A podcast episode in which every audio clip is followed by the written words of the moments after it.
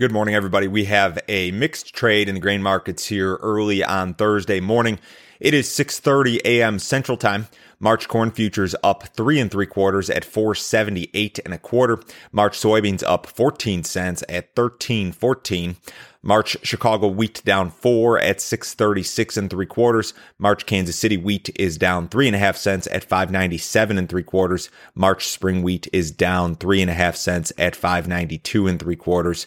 So the corn market, the soybean market, the SRW wheat market, and the uh, HRW wheat market all posted fresh multi-year highs uh, during the overnight session.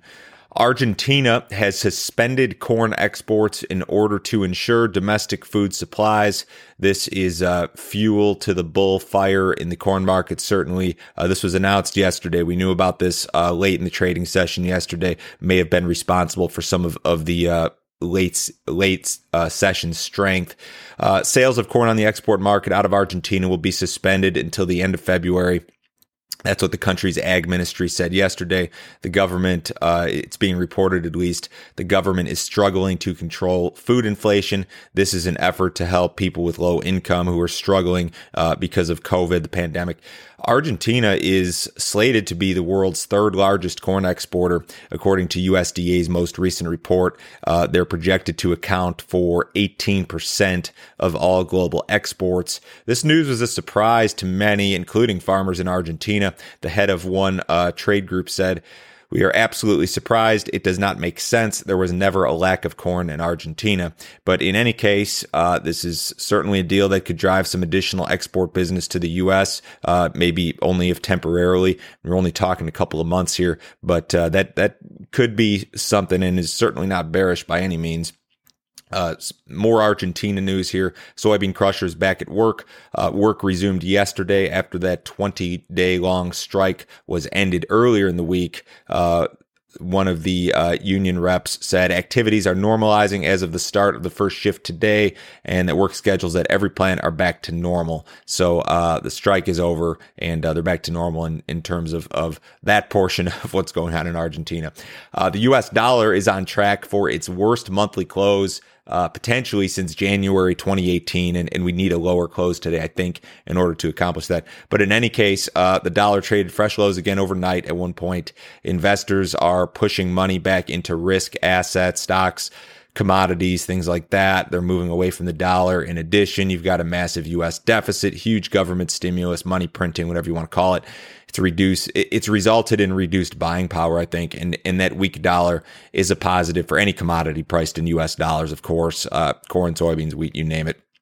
US ethanol production fell last week Weekly output 934,000 barrels per day. That was down 4.3% on the week. It was down 12.4% versus the same week last year. So the uh, ethanol production number was actually worse than expected, I believe, and, and still very much struggling.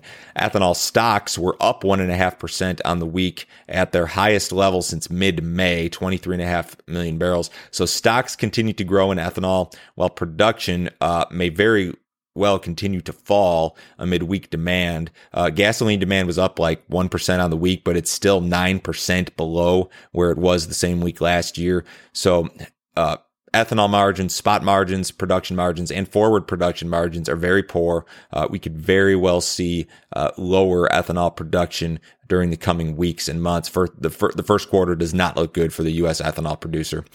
Fund money continues to pour into the grain markets. Funds were estimated to be net buyers of another 15,000 contracts of corn, 10,000 contracts of soybeans, and 20,000 contracts of SRW wheat yesterday.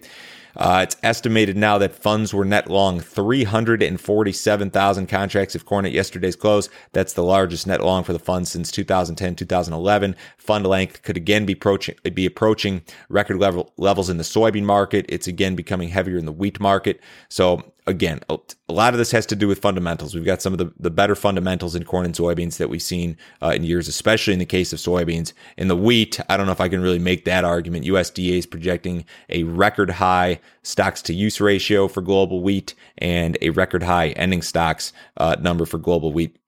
But in any case, I think that this weak dollar is driving money into commodity markets. I really do. I think it's it's an inflation hedge for these big funds uh, to be long commodities. You've seen it more in some commodities than in others. Like we've seen a lot of it in the grains, not so much in the livestock. Um, you've seen maybe a little bit of it in the energies, but if this story continues, you may see that money pour into some of these commodities that have not yet been impacted. USDA will release its weekly export sales report uh, later this morning, 7:30 a.m. Central Time. Both corn and soybean sales posted marketing year lows last week, uh, so some relatively soft numbers are expected again today for row crops.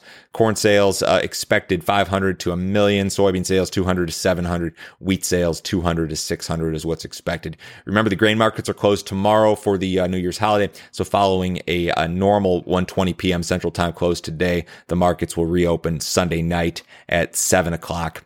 Cattle market was kind of a mixed bag yesterday, mostly lower closes. Uh, there was some cash trade, I think 110 to 112. We'll see what develops here today. Ahead of the cash open, the Dow Jones is down 20 points. The S&P is down one. The bonds are flat. US dollar is about flat, had been lower overnight. Crude oil is down 46 cents, 47.94 in the February WTI. Precious metals, uh, mixed.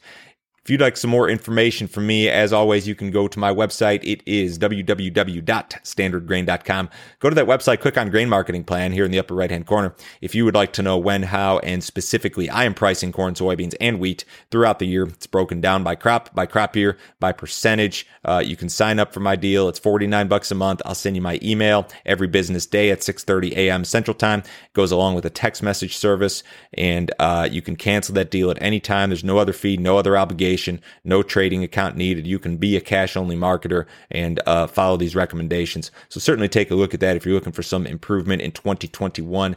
Everyone have a happy new year. Um, have a nice three day weekend. I'll be back on Monday.